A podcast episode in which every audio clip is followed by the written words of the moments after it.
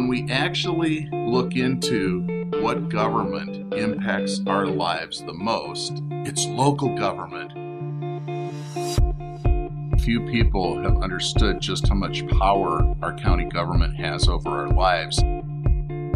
It's really important that people take an interest in what's going on in their city government and county board and school board.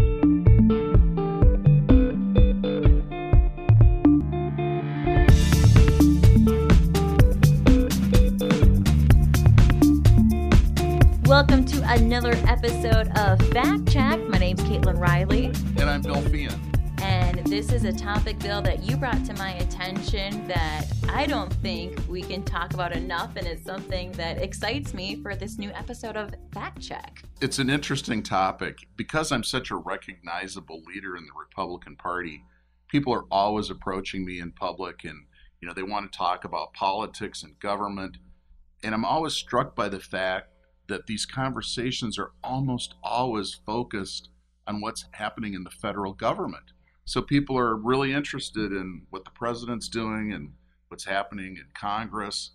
You know, the irony of this whole thing is really local government has the biggest impact on our lives. And I understand why people always want to talk about what's happening at the federal level because all of the media is focused on what's happening at the national level. So you know, all these programs are national programs and they're trying to appeal to national audiences. And the consequence of that is that that's what people watch at night and that's what they're knowledgeable about. That's what they're concerned about. But when we actually look into what government impacts our lives the most, both in terms of taxes and the amount of control they exert over our lives, it's local government that people should really be concerned about. What are we talking about when we talk about local government? Well, we're, we're talking about city governments, county boards, and school boards. What's really fascinating about this is that these bodies tax people at much higher rates than the federal government. What we know is 50% of people don't pay any federal income tax. But when we take a look at what people pay to local governments, according to Business Insider Mag- magazine, the average cost of a home in Wisconsin is about $202,000. So if we have a mill rate of 4%, that amounts to a property tax bill of about $8,000 a year. And now, again, consider a lot of people don't even have federal tax liabilities. A little closer to home here, Realtor.com says in the city of La Crosse, the average home is $180,000. So again, at a 4% property tax bill, that's over $7,000 a year that people are paying in taxes. And yet, people aren't aware of what happens in these local governmental bodies, and uh, they don't realize that those are the people who are really taxing them. And one thing too, you know, you mentioned it's the national media that's covering these stories. And also we saw under President Trump's administration there is even the accessibility on social media that I think a lot of times that we may or may not be seeing locally. In the era of COVID, we saw more live streaming of these meetings, things like that that maybe increased this accessibility, but other than that, I don't know how many of our city council reps, I don't know how many of the people on the school board are actively tweeting what's happening or putting that, shoving that information in front of the face of our local residents. Well, the test that I like to ask people to take is can you tell me who your representative is in your city government? Can you tell me who your county board representative is? Can you name even one person on your local school board? I'm not trying to embarrass people because honestly, before I got involved in politics, I couldn't have answered those questions either. And the way I got involved in politics was living in the city of La Crosse. We got a 20% increase in our property taxes. And I was really mad. And, you know, I complained about it to my wife. And then I promptly forgot all about it. And then two years later, we got an 18% increase in our property taxes. And I said, once again, I complained to my wife. I said, they're going to tax us out of our house. And that was what prompted me to run for the La Crosse County Board in uh, the spring of uh, 2010. It was this, I guess, outrage over how much my property taxes had gone up in such a short period of time. And so, boy, once I got involved, I started to learn just how much these people are taxing us. And I think we even saw too the local controls, especially in the era of the pandemic. You know, you had your federal regulations, you had your state regulations, but then on the county level, our counties could individually decide what was going to happen. Dane County enforced a mask mandate before there was one across Wisconsin. And I know sometimes I'd get in conversations with people here in the building, and they would say, We just need a straight federal rule. That way there's no confusion. And personally, I always said, well, why is that fair when my home county, Crawford County, is so different than Dane County? Why is it fair to do a sweeping blanket re- restrictions for areas? And we, you know, Bill, you probably know better than I do about how La Crosse County took precautions during the COVID era. That's a, a really good uh, point that you made there. It's not just about how much these people are taxing us, and we'll talk more about how much they're taxing us in a minute but uh, they do exert a tremendous amount of control over our lives. But realistically, we'd much rather have our local government uh, regulating us in terms of our response to COVID than having the state or federal government mandate a one size fits all approach. At one point, there were seven counties in Wisconsin that had not had a single case of COVID 19. Would it make sense to place businesses and people under the same restrictions in those counties that we're placing people under in places like Milwaukee and Madison, urban centers with much more uh, population density and obviously much bigger problems with COVID. To my way of thinking, that doesn't make sense. But this is one of the central tenets of the Republican Party, and that is that government closest to the people is the most effective government. It's most responsive to people.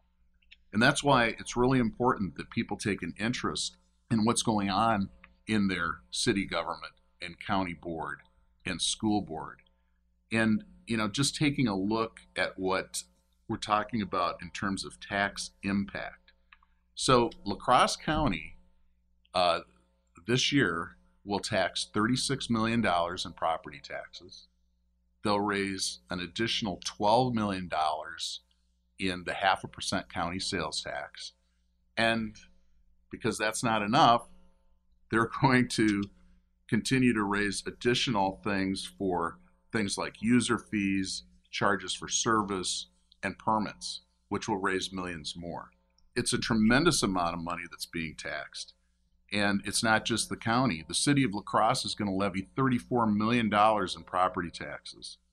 La Crosse schools are going to levy another $44 million in property taxes. And Western Technical College is going to levy yet another $5.8 million in property taxes.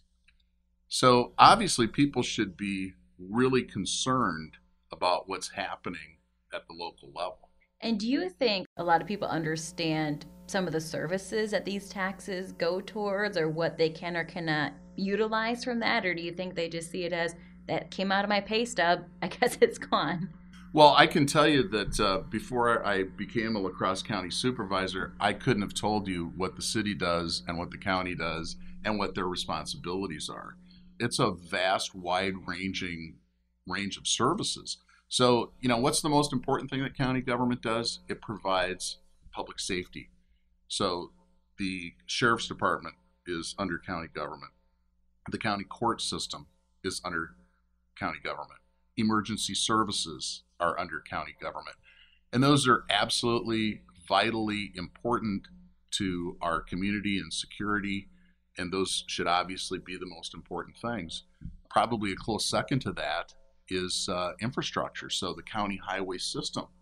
Uh, that's a big problem because we're borrowing five to ten million dollars a year right now to pay for uh, improving our roads. And Never used to be that way. We used to spend that money on a pay as you go basis out of tax receipts. So, where's all the money going? Well, the, the money is going to a whole bunch of unmandated social type programs, things like drug court and administration of all kinds of new social services. And one area of safety that our county really had to take a new approach on is the safety when it comes down to health. And we were talking before about the different ways that our local governments impacted or had a, a force in the response to COVID-19 pandemic. And we saw that in La Crosse County when there were threatening to shut down local businesses, saying if you know outbreaks happen, we may need to implement this power. We saw that with contact tracing. How does that play into the role that government has on us as everyday citizens? Right. Well, I think few people have understood just how much power our county government has over our lives. And maybe COVID 19 is starting to open people's eyes to this.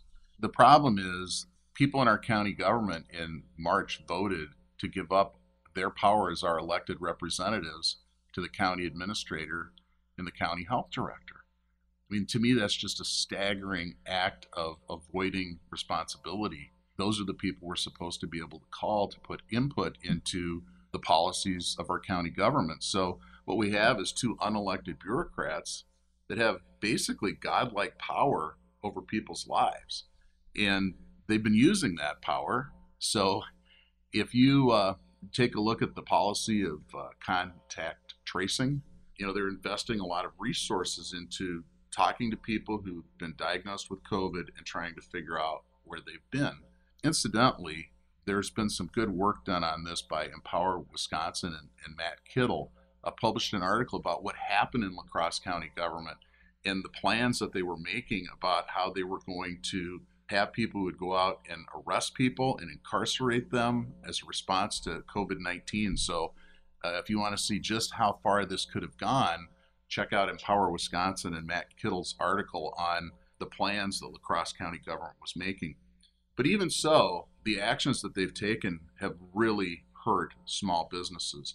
And so the conversation with the county health director might go something like this. Say we've uh, had a report of somebody who was in your business, or maybe it was somebody who worked in your business who's reported positive for COVID 19. So we're going to ask you to either enforce a mask mandate or we're going to ask you to voluntarily close down for two weeks. And so, you know, the business owners, they're hurting as it is right now. The last thing they want to do is close their, their business.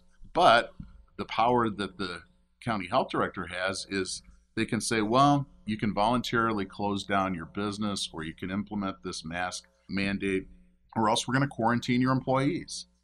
And so, you know, that doesn't really give the business owner much recourse because how are you going to run your business without any employees? So, know, that's a really good example of just how much power the county government has over our lives. And we even look at our locally elected officials. And I know La Crosse is kind of an exemption in Wisconsin in that we don't really have a city manager administrator. Our mayor embraces all of those rules. But in recent elections, we've had a mayor who's run unopposed in the race. And now this year, of course, Mayor Kabat has said that he's going to be stepping down. And we have multiple people who are stepping forward to take that position. But how much power does a mayor and La Crosse have? Is this something where we should probably have more than one person trying to step up to claim that title? You know, whether or not we have a city administrator is uh, is a good question. Many cities and counties have gone to administrators because these people uh, these are people who have gone to college and gone through a course of study and who are really prepared to know how to manage a government. So that in and of itself isn't a bad thing that we're hiring people that have been professionally trained to be managers. But when we talk about Mayor Kabat and the power that he exercises again as a local official, some people may not be aware that the mayor is responsible for canceling the President of the United States, Donald Trump's visit to our city. He was on WIZM with Rick Solem. He spoke about this and he instructed the city attorney to speak to the people at Colgan Air. He told them that he did not believe that the presidential visit was allowed under the terms of their lease. And if they did not choose to cancel the event, he was threatening them with eviction because the La Crosse airport is owned by the city of La Crosse. They are the landlord. And this happens despite the fact that there's a clear history of many presidential candidates over many years uh, having done the same thing. So, you know, it's yet another example of just how much power some of these local officials actually can wield. And when we, as you talked about, we look a lot at our federal elections and we look at the map as far as which counties voted which way. It seems oftentimes there's a lot of land base that's red, but then a lot of these high dense population areas or larger cities are often blue. And is there a rhyme or reason for that? Is there some sort of formula that usually points to larger cities going Democrat? Yeah, well, the reason for that is really fascinating. So, first of all, if we look at the 3rd Congressional District, which has all or part of 18 counties, only three counties were blue. That was Portage, Eau Claire, and La Crosse. All the other counties were bright red, and those three counties were bright blue. And so, you know, it begs the question well, why is that? Well, the one thing that all of these places have in common is that they're run by government union employees who are earning their living off of our tax dollars. And these people vote overwhelmingly for Democrats who make sure they're provided with great pay and benefits. These government employees are working for the city, the county, the state, and in federal offices in these urban centers. And in addition to those people, we have all the K through 12 teachers. And here in La Crosse, there's about 200 people that work in the school district's administrative center. In addition to that, we have all the people that work at the colleges, UWL and Western Technical College, all the people that work there, as well as the professors and the administration of those colleges. Is if that's not enough, then you also have people who work in government run enterprises like the La Crosse Center.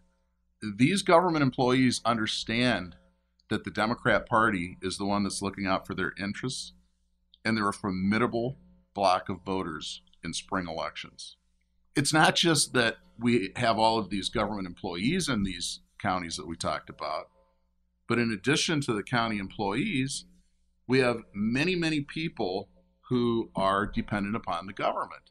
Most of the government welfare programs are administered out of the county government center. So programs like Badger Care, Food Share, which used to be called food stamps, subsidized housing, the list of programs goes on and on. It's super easy for those people to have access to those programs when they live in a city because they don't have far to go and the place that administers those benefits is, is not very far away. So, again, these are people who are really driven to vote for Democrats and especially in these spring elections. And when we look at the spring elections, do we know what our breakdown is when it comes to voter turnout, but also how the spring elections typically go in the ways of Republican versus Democrat. That's a very interesting topic that we're going to dive into in some detail here. The fact is that Democrats turn out overwhelmingly in spring elections, and Republican voters to a much lesser extent. In fact, it usually runs in La Crosse County about two to one Democrats to Republicans showing up in those spring elections. And again, these are the elections where we're electing our people to city government, to county government, and to school boards. So the people that are in these government employee unions, you know, they clearly understand that the results of these elections directly impact their wages and benefits. So they're highly motivated not only to just get out and vote, but to work on these campaigns. In fact, it's interesting. We had somebody, a teacher, retired teacher at our door, who was collecting signatures for the uh, state superintendent of schools race. This is a retired teacher who's actively out working to collect signatures to help their Democrat state candidate for public instruction get on the ballot. The numbers are, are kind of striking because, in general, turnout in the spring elections is much lower than it is in November. So in November, we were close to 89% turnout in La Crosse County. What's interesting about that is if we take a look at what the results were in terms of Republican turnout versus Democrat turnout, what we see is that Donald Trump got about 42.5% of the vote, while Joe Biden got just under 56% of the vote. But that vote total for Biden was a 13% drop from the spring election, where the electorate was made up of 69% Democrats, and they were going to the polls to vote for their preference in the presidential primary. We can take a look at, at voter turnout, which has actually been rising in these spring elections.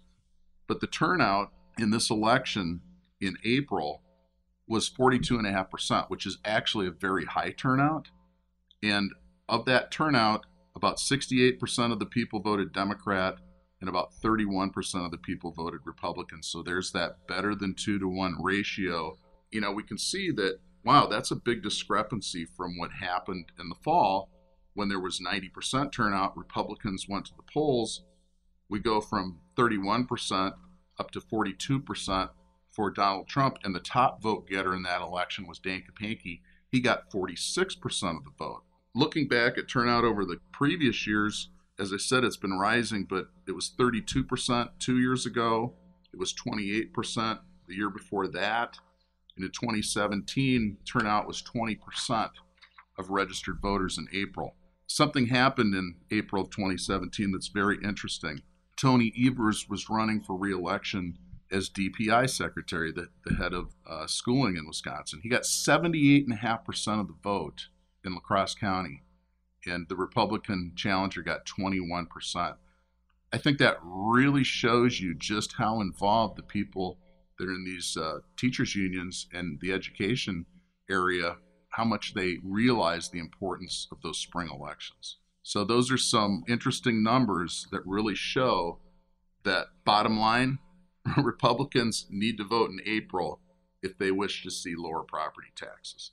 I do have to ask as well does the way that the ballots are organized in the spring versus the November election, do you think have any impact on the sway? Do you think that there might be more people in November who can choose to vote between parties and separate candidates versus in the spring where it's one party or another?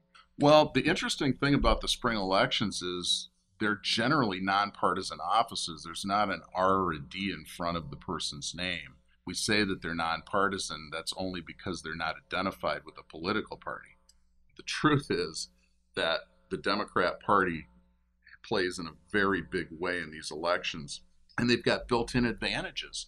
Because their supporters are so heavily unionized, it's super easy for them to send out a mailer because they have a list of all these people or to send out an email or to make phone calls to activate those people to get out and do things like collect signatures or knock on doors with literature and to say to their their neighbor, "Hey, I know John Doe and he's running to be a La Crosse County supervisor or he's running for school board and he's a really nice guy and you should vote for him."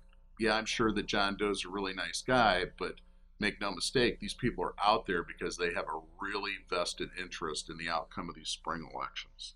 And so, before we end this episode of Fact Check Bill, what can people do coming up into this April election to make sure that they're educated, they get involved, and they vote? Well, the first thing I would say is uh, people need to be involved in their political parties. Whether you're a Democrat or a Republican, you need to be involved with the local party. That's where you can meet people that uh, are involved in these races. Uh, you know, we need volunteers to go out and knock on doors and distribute literature and make phone calls. Those are all the things that help people get elected. So, uh, getting involved with your political party is the first step to really understanding what's going on and, and making an impact. A good resource to start with would be the La Crosse County Government's website. Go to the county clerk's page. Uh, in addition to that, myvotewisconsin.gov is another excellent resource. You can go in there, type in your address. It'll tell you which ward you live in. So, for instance, if we don't have county board races right now, but if you go into your city page, you can see which representatives represent which wards, and you can learn which ward you live in by going to myvotewisconsin.gov. Type in your address, it'll tell you uh, where you live and what office you can run for, or maybe more importantly, which candidates you should support and uh, who you'll be voting for in April. Well, thank you so much for that, Bill, giving us an inside look at the government closest to the people. And with Fact Check, I'm Caitlin Riley. And I'm Bill Feehan.